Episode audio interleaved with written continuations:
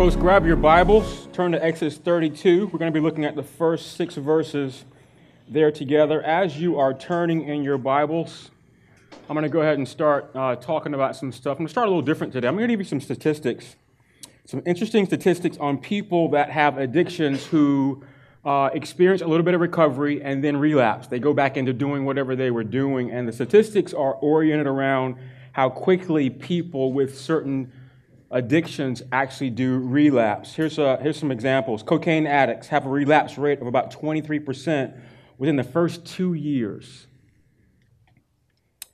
Uh, eating disorders, people with uh, uh, disorders like anorexia nervosa and bulimia have a relapse rate of 40%. So, in other words, 40, 40% of people who have that addiction go back into it at some, some, uh, some, in some months ensuing after they have gotten clean. 60% of gamblers relapse within the first few months.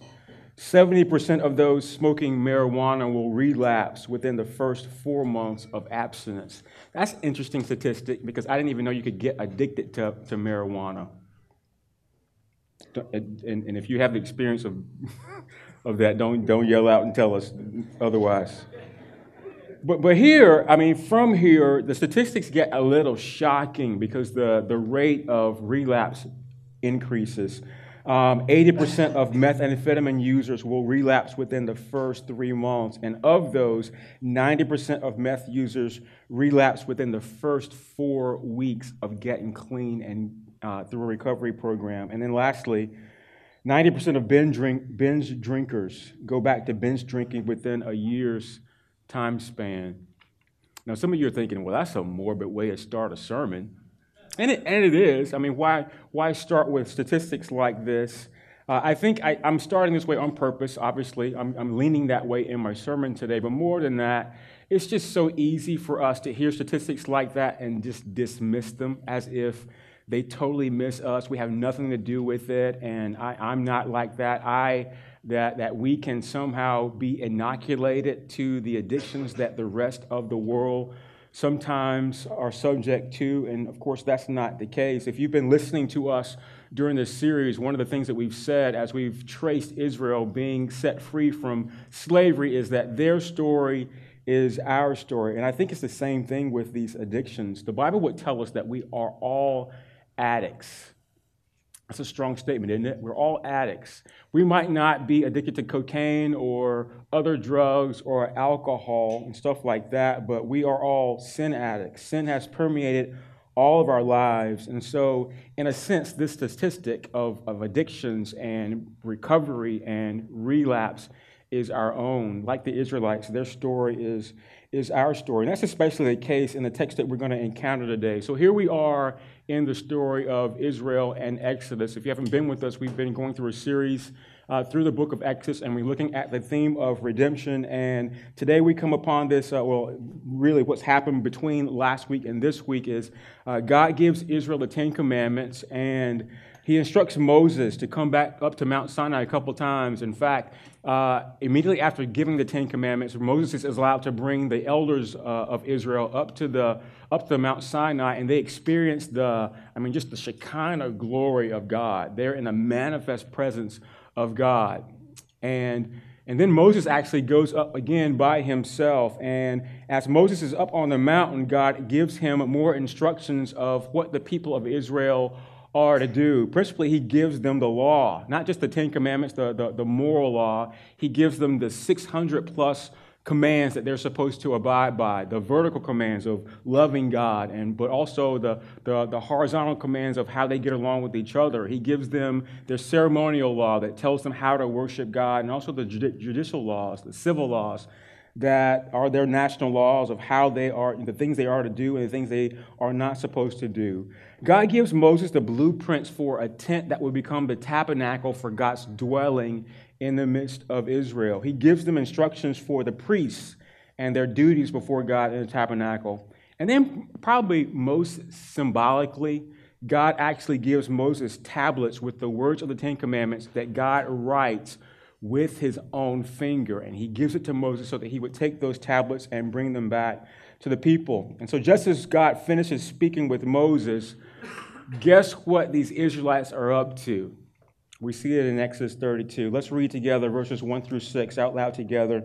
When the people saw that Moses delayed to come down from the mountain, the people gathered themselves together to Aaron and to himself. Up, make up gods who shall go before us. As for this Moses, the man who brought us up out of the land of Egypt, we do not know what has become of him. So Aaron said to them, Take off the rings of gold that are in the ears of your wives, your sons, and your daughters, and bring them to me. So all the people took off the rings of gold that were in their ears and brought them to Aaron. And he received the gold from their hand and fashioned it with a graving tool and made a golden calf. And they said, These are your gods, O Israel, who brought you up out of the land of Egypt. When Aaron saw this, he built an altar before it, and Aaron made a proclamation and said, Tomorrow shall be a feast to the Lord. And they rose up early the next day and offered burnt offerings and brought peace offerings. And the people sat down to eat and drink and rose up to play. This is the word of the Lord. Let's pray. Father, we're grateful for the day. Thank you for the gathering of your church. Thank you for not just fall, but the coming winter and uh, this season that we pause to say thank you. Uh, we thank you for um, this opportunity for us to come to church. And this is always a, it's not a have to, it's a get to. We get to gather as you have commanded us to do as, as your people. God, we get to sit under your word, not over your word. We get to listen and receive from what you would uh, command us to do. God, we get to glean uh, how you have uh, died through Jesus in our place for our sin and given us life. And so, God, we pray that uh, that we would have eyes to see and ears to hear all that you would have for us in this text about the golden calf. We pray that in Christ's name. And everyone said, Amen. Amen. All right, let me give you some context into what we, what we just read. Uh, it's only been a few months since Israel left Egypt, probably no more than two or three months. They're still fresh in this experience of not being slaves. God has delivered them, Moses has led them, and really in this moment, Israel has never had a day where they have not been really under Moses' instruction since they left Egypt. From, from the day they left Egypt, it's always been God telling Moses and Moses telling Israel the very next thing that they're supposed to do. And so, this idea of not being slaved and enslaved is very new for them. And as it happens with with, with us sometimes, you know, just life goes about and some things happen that are unexpected. One of the unexpected things is Moses goes up on the mountain to meet with God. Of course, God, Moses had gone to speak with God before, but in this case, he actually goes and doesn't come back, or at least for a little while.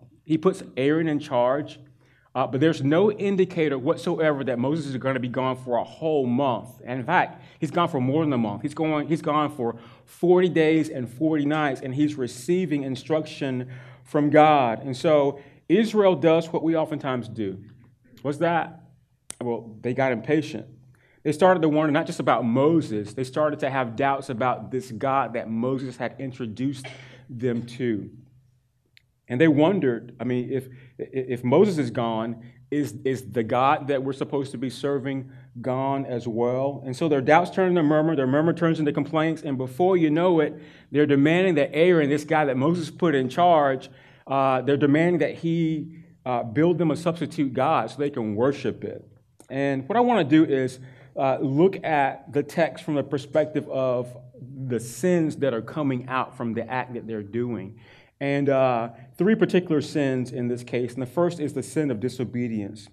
So, what's firstly going on here with the Israelites is that they've, uh, they've succumbed to false worship. And more than false worship, this is idolatry, which is in direct disobedience to the things that God has told Israel that they are to do and are not to do.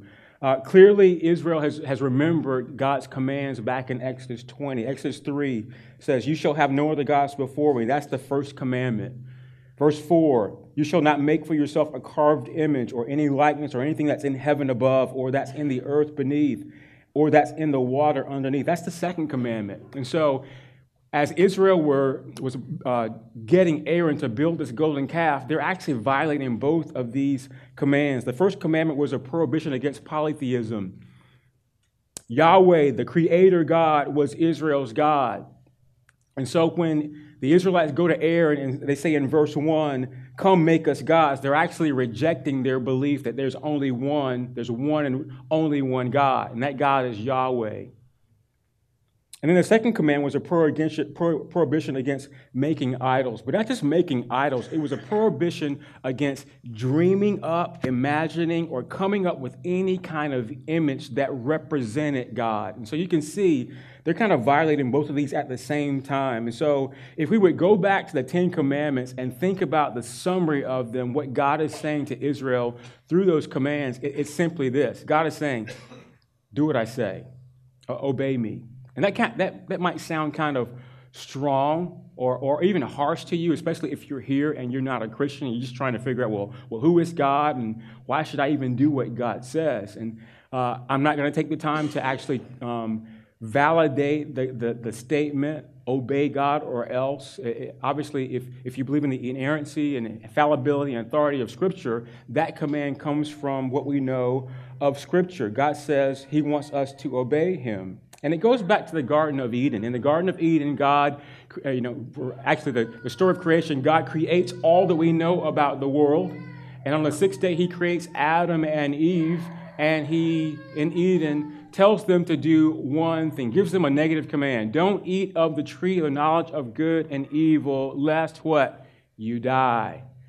And of course, Adam and Eve do the very thing God says not to do.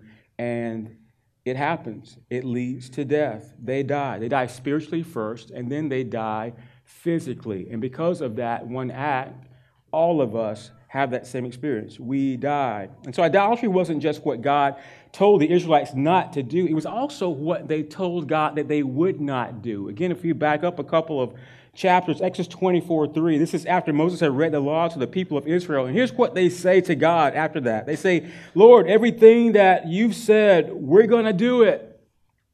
And so, I mean, they're just like raising their hands saying, Yep, we'll do it. We like this stuff. You've let us, I mean, you've saved us by your strong arm.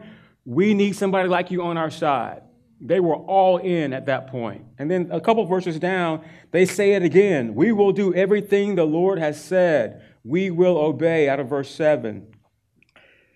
Have you ever noticed how easy it is for us to intend to do something God tells us to do and then not do it? Have you ever noticed how easy it is, even after you've sinned, to say to yourself, All right, Lord, so I, I did it, and I'm not going to do what I just did ever again. And then you step over one square and you do it. Didn't that happen to us? Well, am I speaking for myself? Right, right. I mean, it just happens to us. I think it's the reaction of the addict. We, we relapse. If you're a glutton, what do you do? Sometimes you promise yourself, you promise others that you're you're going to stop overeating, but then you go and you get you go you open the refrigerator and you get I mean another binge. If you're a sex or lust addict, you say you're never going to use pornography. You're never going to do the things that you do if that's your issue. And next thing you find out, you're opening your laptops or you're going somewhere to do the thing that you do. If you're drunk, you swear that, man, this is my last drink. Really, I'm not going to take another drink. But sadly, sometimes we do it again. We fall off the wagon again. And, and in our pride, we want to, I mean, we see these things in other people and we want to say, well, man, why in the world would they subject themselves to stuff like that? Don't no, no, it's, it's killing you. Why would you even do that? But as soon as we get those words out of our mouths, hopefully you, you get a little bit of the reality of, of, of humanity. In one way or another, we all do that. We all struggle to overcome patterns of habitual sin. Your sin might not be addictions of drugs or alcohol. Perhaps yours is just um, white lies or envy or coveting. We keep getting tempted to commit the same sin over and over again. And the reason why we struggle is it's not because the sin is in our laptop or the sin is in the refrigerator or the sin is in the magazine rack and those things are tempting us. The reason why we struggle is because the sin is in our hearts. That's what the Bible would tell us. It's in our hearts. And so the golden calf story really helps us see this. Why did the Israelites worship a cow? I mean, that sounds stupid, doesn't it? because they had never really entirely forsaken the gods of Egypt. See, the Israelites had promised to serve the Lord their God, but in their hearts they still cherished their old idolatries back in Egypt.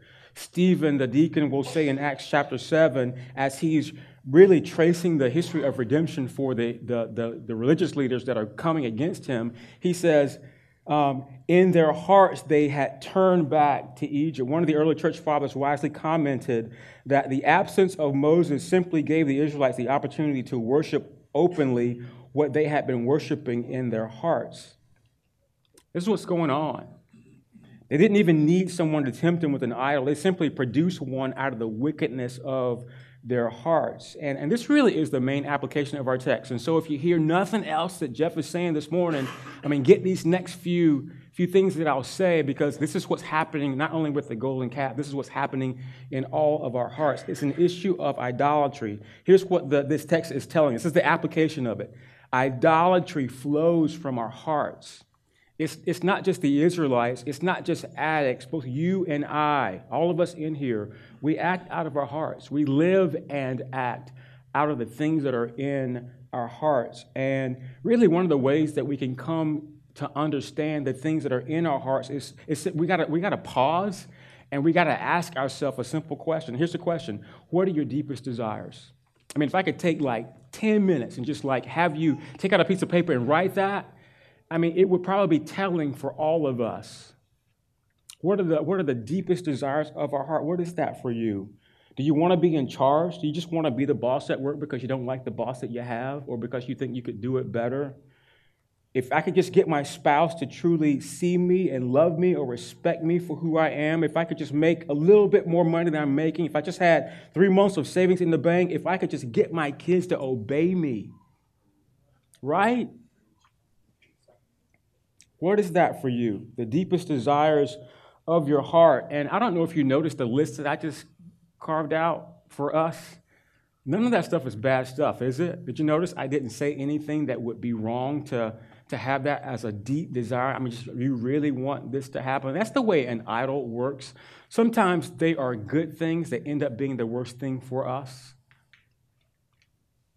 An idol is oftentimes good things that we turn into God things. In other words, we elevate them above the, the level of the, the worship that we would offer God, and we start worshiping that thing. I gotta have it. And here's the thing that we do when we have deep desires. We say to ourselves, you know what, this is what I want, and I'm gonna do whatever it takes to get it. It's like the salesman that sets a goal and then comes up with a strategy to reach his goal, and then he's going to apply a little discipline to his life and then work until that goal is achieved. And guess what? That salesman, that salesman is going to get what his goal is if he does all those things. Am I right, Joseph Workman? Absolutely. It, it works like that. And sometimes us and our desires work in that same way. And so as we think about idols, you know, a lot of times we go immediately to this idea of golden calves, like as if we all have Buddha statues in, in our houses. I mean, we don't have that, st- most of us don't have that stuff in our houses. And yet we would, we would take this and, and say that, well, I mean, that's what an idol is, right? It's something that I sculpt or design or it's a scat- statue. And, you know, whether, whether I realize it or not, I'm just going to bow down to it. That's, an, that's a distortion of what an idol actually is. Tim Keller actually gives us some ideas of what current day idols are in our lives. And here's, here's his list. He says an idol is anything more important to you than God. Think about how many times in a given day or a given week that you got some stuff going on that's like more important than God. Coming home from a, a, a hard day of work, I mean, isn't it easy to say, well, I mean, you know what? A glass of bourbon and a cigar might be what I need right now. And you might start worshiping that moment for your life. Anything that absorbs your heart and imagination more than God. If you're a stay at home mom or dad, sometimes that, that the hours that my preschooler is going to go to preschool and I'm going to be at home or get my shopping done or just go sit in a bathtub and get like some, some hot, sudsy water. That could be a moment that becomes a worshipful moment for you that you look, to, look forward to more than God Himself. Anything that you seek to give you what only God can give you. Sometimes we do that with relationships. We look for in a relationship to give us what only God can give us. And that person that's, that you love, genuinely love, becomes an idol for you. Whatever you look at and say in your heart, if I have that, then my life has meaning. Then I'll know I have value. Then I'll know I have significance. And then I'll feel secure. And then Tim Keller lastly says anything that becomes more fundamental than God to your happiness, meaning in life, and identity. I mean, this is a helpful list. And if you would just like take some time on this list and just answer it honestly for your own life, I'm sure you might come up with a few things that you are currently idolizing. Tim Keller goes on to say there really are three absolutes of an idol. The first is idols make promises, but they never deliver. And so we ask this question why would the Israelites create a golden calf and start worshiping it? And here's the answer they thought it would bring them divine guidance and bring them peace, because that's what the idols supposedly did back in, in Egypt. Secondly, idols demand to be served. We'll look at verse 5 in a couple seconds. But of course, I mean, the thing is, they built this calf and they were willing to, I mean, just worship this, this metal god. And I think that's what addicts do. The object of our addiction demands that we serve it. There's a story of a, a, guy who got clean from a cocaine addiction. He goes to AA, he makes a covenant that he wouldn't use uh, drugs anymore. And as soon as the, the covenant of, of, of abstaining comes out of his mouth, he leaves that meeting, gets on the phone, calls his supplier, and he, he heads straight to get his next pickup. And that's what an addiction does it demands to be served, they rule over us. Thirdly, idols destroy our lives. And again, that sounds kind of harsh, but it's true. An idol will rob you of the very things that you're trying to uh, get from them. And so, what's the solution to our idolatry? I'm going to get to more to, of this at the end. But, but here it is. And this sounds simplistic, but it's true. It's reordering your worship. Because when you're, when you're bowing down to our current day idols, wherever they may be, what you're doing is you're actually worshiping something that, that wasn't meant to be worshiped. And the solution is, is being aware of that and then turning. The, the Bible uses the word repent. All right, so we looked at the, the sin of, um, of disobedience. Here's the, here's the next sin that we see in our text the sin of distrust. Look at verse 1 and 2 again. When the people saw that Moses delayed to come down from the mountain, the people gathered themselves together to Aaron and said to him, Up, make us gods who shall go before us. As for this Moses, the man who brought us up out of the land of Egypt, we, don't not, we do not know what has become of him. And so Aaron said to them, Take off the rings of gold that are in the ears of your wives, your sons, and your daughters, and bring them to me. So here's what's going on behind the, the scene of this text. You got Moses up on the mountain. He's meeting with God. God is giving him the law. But really, what's ha- also happening is God is actually talking to Moses and, and giving him instructions to prepare the people's hearts to go into the promised land. Do you realize that Israel wasn't supposed to stay in the wilderness but only a few days? So God was, He brought them out of Egypt. He was gathering them into a nation. And really, their trip from where they were into the promised land, into Canaan, would have been a very short trip. God was purposely giving them a little bit of time so they would get to know Him. He would establish a relationship. He was going to slowly transform them into an army, and he was going to take them along a path for which God, leading them, would destroy all the, the, the, current nations occupying that land, and then Israel was going to be in, in a land that God had meant for them. And so, this idea of the promised land, this, this beautiful land, literally flowing with milk and honey is what God intended for them to have. This, this land promised to the patriarchs, Abraham, Isaac, and Jacob. And Israel was meant to live there and thrive there, dwelling in the midst of God. And they were supposed to be a light to all the nations. That was God's, God's intent for them as Moses is up on the mountain. But what happens? What, what gets in the way of them uh, fulfilling that, that thing that God wanted to do with them, I mean, it was their impatience. Not only their impatience, it was their distrust. Scholars say this is an interesting conversation going on between the, the Israelites. We don't know exactly what sect of the Israelites are here, but the, whoever they were and, and Aaron. Scholars say this was a mob waiting to happen. They actually come to Aaron and they're actually threatening him. They're demanding some things. It's like my favorite musical, West Side Story. West Side Story, obviously, you have. Um, you have two gangs from different sides of town, and uh, whenever they come together, there's like an antagonistic relationship, and you know there's a fight waiting to happen. And as soon as they come, it's just like it's, something's bad is going to happen. And that really is the scene that the text is setting for us as these leaders are coming to Aaron. And commentators will also tell us is here's the conversation. It's, it's not, well, Aaron, um, Moses is gone, and we don't know about God either. What do you think about making us a golden calf so we can worship it? That wasn't the conversation they had. More, uh, more likely, it was like this Aaron, go make us a cow. Do it right now. And so, th- I mean, the, the rest of this stuff just goes downhill very quickly. Let me, let me give you an aside. Let me ask you this. If you could look back in your life right now and reflect on all the good advice that you've ever received, and then bring that good advice into the current day, I mean, how, what would you do with it? How would you receive it? Would you, you know, would you try to make right the wrongs that you may have overlooked um, before? Butch and I were talking before service, and we were talking about how um, wisdom comes with age. Like some, Butch made this. He, he actually said these words. He says, you know, if I'd if I'd only done what my father said.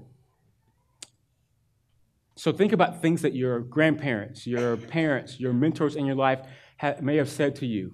Stuff like, well, uh, save your money up, and when you're paying your bills, pay yourself also so that you're always got this, this, this, this, rhythm of saving money. Or if you're going to invest, find some investment that compounds your interest. And all you got to do is put a little bit in every month, put a little bit in. At the, the end of several years, if you don't like suck it out, you're going to have a lot of money. I mean, what, isn't that great advice that you need when you're young so that when you get old, you got all this stuff there and you've done really nothing to amass that amount of money? How about this? Save up big items if you, if you want to get in life so that you don't have to uh, submit yourself to, to loans for cars and for furniture. Isn't that, a good, isn't that good advice that you need when you're young so that you won't fall prey to it when, when life gets tough and you find yourself in a bind? You have all those loans to pay off. Uh, and this is a good one as well. Never go to bed with an argument unresolved. How about that one? Why do I mean why, why do we get um, good advice like that from, from our parents? Is it, is it because they want to um, stifle us or just trying to tell us what to do? Mostly it's because they love us, right? They want us to be happy. They, they want us to not make the mistakes that they have made. But more than that, they're just trying to help us experience joy without the encumbrances that we sometimes subject ourselves to when we choose to do things our way. And that's what God is doing here. The joy that God was preparing for Israel on the mountain was a, a, million times over what they could have imagined that He wanted for them. They had no idea what the promised land was going to be like, but it, was, it would have been beyond their imagination. He was giving Moses specific instructions on the things that would bring them life, abundant life, with God's presence in the midst of them, far away from death. And I think oftentimes we act on our impulses because there's something in our hearts that doesn't allow us to trust God in the moment. And that's what Israel did. Does he really have my best interest in mind? Does he really care about me and my situation? Does he really plan to help me? Can God really even give me life?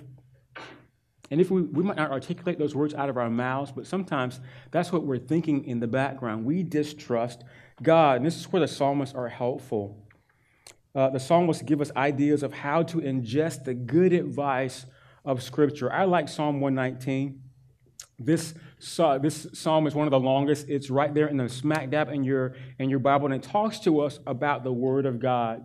Look at, look, at, look at what it says. Oh, how I love your law. It's my meditation all the day. Your commandment makes me wiser than my enemies, for it is ever before me. I have more understanding than all my teachers for your testimonies are my meditation. I, I understand more than the aged, for I keep your precepts. I hold back my feet from every evil way in order to keep your word. I do not turn aside from your rules, for you have taught me. How sweet are your words to my taste, sweeter than honey to my mouth. Any y'all like honey? All right. I, I don't eat a lot of honey, but, but here's the thing with honey, especially like tea and just adding it, using it as a, uh, as a sugar without the sugar because it's natural.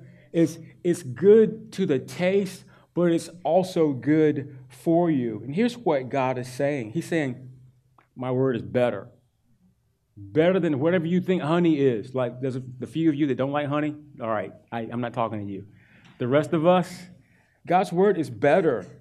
And that's what needs to be entrenched in our hearts. In other words, God's word is not a dread, it's, it's a joy. And the metaphor extends to this everything God is preparing for you, everything that He has set for us in worshiping Him alone instead of worshiping our idols, it's better than anything you could ever imagine in the here and now. And so here's, God, here's God's heart for us. Firstly, it's be obedient.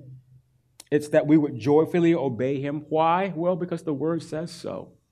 But there's, there's, there's goodness in that for us. His words and commands are good, they're like honey. And here's a second thing that we would wait on the Lord because he's delivered you from sin and bondage, just like he delivered Israel. And we can trust him to continue to care for us because he really does have our best interest at heart. Here's the third thing that we see from our text, and it also involves the sin going on here. It's the sin of distortion. And what I mean by distortion is this distortion of proper worship. Look at verse 4. And he received the gold from their hand and fashioned it with a graving tool and made a golden calf. And they said, These are your gods, O Israel, who brought you up out of the land of Egypt. When Aaron saw this, he built an altar before it, and Aaron made a proclamation and said, Tomorrow shall be a feast of the Lord. And they rose up early the next day and offered burnt offerings and brought peace offerings. And the people sat down to eat and drink and rose up to play. A few details might be helpful here uh, to, to understand what's going on at the end of our text. Um, Israel has their own ideas about what worship should be like and the gods they wanted to serve. Um, they, they aren't guessing here. They had an idea already in their minds. And of course, this comes from the life that they lived in Egypt. They had worshiped the same pagan gods that, is, that the Egyptians had worshiped. And so this was in them. They didn't have to conjure this stuff up, it was already there.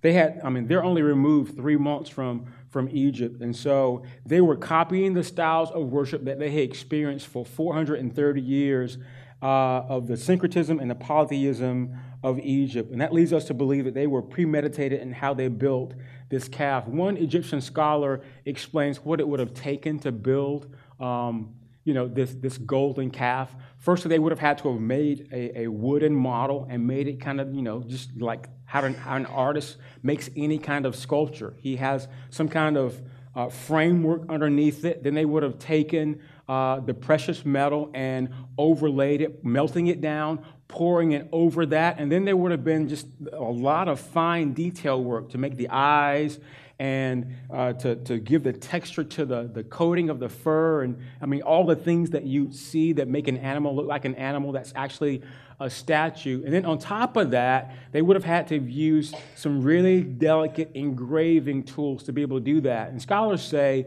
even with the best artists and artisans, it would have taken at least 24 hours to come up with something like that. And so, I mean, that's a lot of work to get this golden calf, right?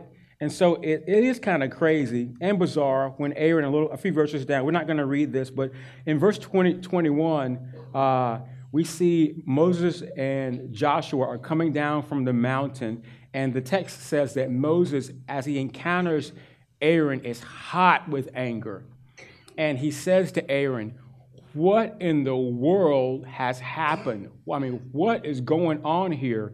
And Aaron kind of hilariously, uh, hilariously responds, Well, I don't know, Moses. I mean, they just threw their earrings at me, and we put it in the fire, and out comes this cow. I mean, isn't that just ridiculous?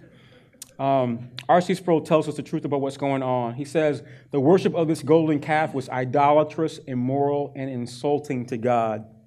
The cow gave no law, demanded no obedience. It had no wrath or justice or holiness to be feared. It was deaf, dumb, impotent, but at least it could not intrude on their fun or call them to judgment. This was a religion designed by men, practiced by men, and ultimately useless for men. And that's a sad commentary, right? I mean, it's true, but it's really sad. They made something with their own hands and they worshiped it, even though it was impotent to solve any of their real life problems. And so let's make this personal as I begin to close. Here's what's going on with Israel they had taken hold of what worked for them. They had left Egypt but Egypt had not left them. So the thing for them that worked in Egypt, when life got tough, when they were just trying to make it, I just need to get through this day, were the same polytheistic, syncretistic worship that they had experienced along with the Egyptians in Egypt. And they were holding on to that. And, and here's the really sad part about this it didn't matter if what they had experienced in Egypt was, was slavery. For them, it was all they knew. They did not know anything better. And so it was easier for them to go back to that than to, than to believe that this God who had brought them out had good intentions for them because they didn't see it right in front of their faces. And of course, the misnomer uh, uh of idolatry is that it could, get, it could give the fruit of promise. They went right back to what they had known. And that's what an idol does. We go back to it, and, it, and in our minds, it has the promise of bearing fruit, and yet it never does that. So Israel thought in their minds that having a God in the shape of a calf would help them in that moment where Moses was gone, and the God that they had been introduced to was missing as well. And so, again, let's make this personal. What are you fashioning into your God in the moments where life presses you? Let me say that again. What are you fashioning into your gods in the moments when life is, is pressing you? What are the good things that have become God things that you just have to have for life to be right and for you to be satisfied? What are you making of your own imagination about God and His love and His character? How are you worshiping or perhaps not worshiping the God of the Bible? And then again, lastly, what will you do with the things he's commanded you to do? One of the things we see uh, and, and notice in the text is that Israel digresses in their idol worship. It's, it's kind of a slippery slope. Look at verse 6 one last time. And they rose up early the next day and offered burnt offerings and brought peace offerings. And the people sat down to eat and to drink, and they rose up to play. Burnt offerings, that's, a, that's an offering that you would uh, give to God to um, as an atonement for him to forgive you of your iniquity. And of course, a peace offering is a fellowship offering that they gave to God on a daily basis, that they would just be in regular fellowship with the Lord. And instead of offering these to, to the Creator God, they were, Aaron had built an altar and he was laying this down for this idol that he had just built with his own hands, made of stuff that comes from the earth. But here's the main point of, of, of, verse 6. Commentators are split on how to interpret this, but I kind of take the side of, I mean, this, this really became a, a party that got out of control. So again, Moses and Aaron are coming down from the mountain. They hear this loud noise, and they're wondering what it is. They think actually that the, the Israelites are being attacked or that somehow some kind of war like thing is going on. But then as they get down and see what it is, uh, they realized, oh my God, this is just a party that had gone out of control, and Israel, the Israelites are disobeying the Lord. And so false worship and idolatry will always digress every time. And here's what false worship says it says, How can I find or make a God that fits me? Y'all know there is no such thing as a God that fits you. If, if you have a God that, that, that fits you, that answers your beckoning call and that does everything that you say that you wanted to do, that's not any God that's worth serving. That's just an idol that's on your shoulder that you're whispering to, trying to, trying to control. That's what false worship says. It's the sin of the sin of distortion. True worship says, "How can I be conformed into the person that God desires me to be?" And so let's let's wrap this up. What's the solution to our idolatry? And I already gave it away. And, and, and in fact, it's kind of simplistic. And, and it's the R word it's repentance. It's repentance. That's what the Bible commends to us when we have a problem of idolatry in our hearts. And sometimes we get repentance wrong. Repentance is more than saying you're sorry, repentance is more than apologizing. Repentance is this idea of, of being convicted by the Holy Spirit that you actually need to confess something in regards to a sin that you're committing, that you need to ask the, the Holy Spirit of God to forgive you of your sins, that you need to perhaps even make restitution, make right for the things that you have done. Paul says it like this in 2 Corinthians 7. He says, Godly sorrow brings us to repentance.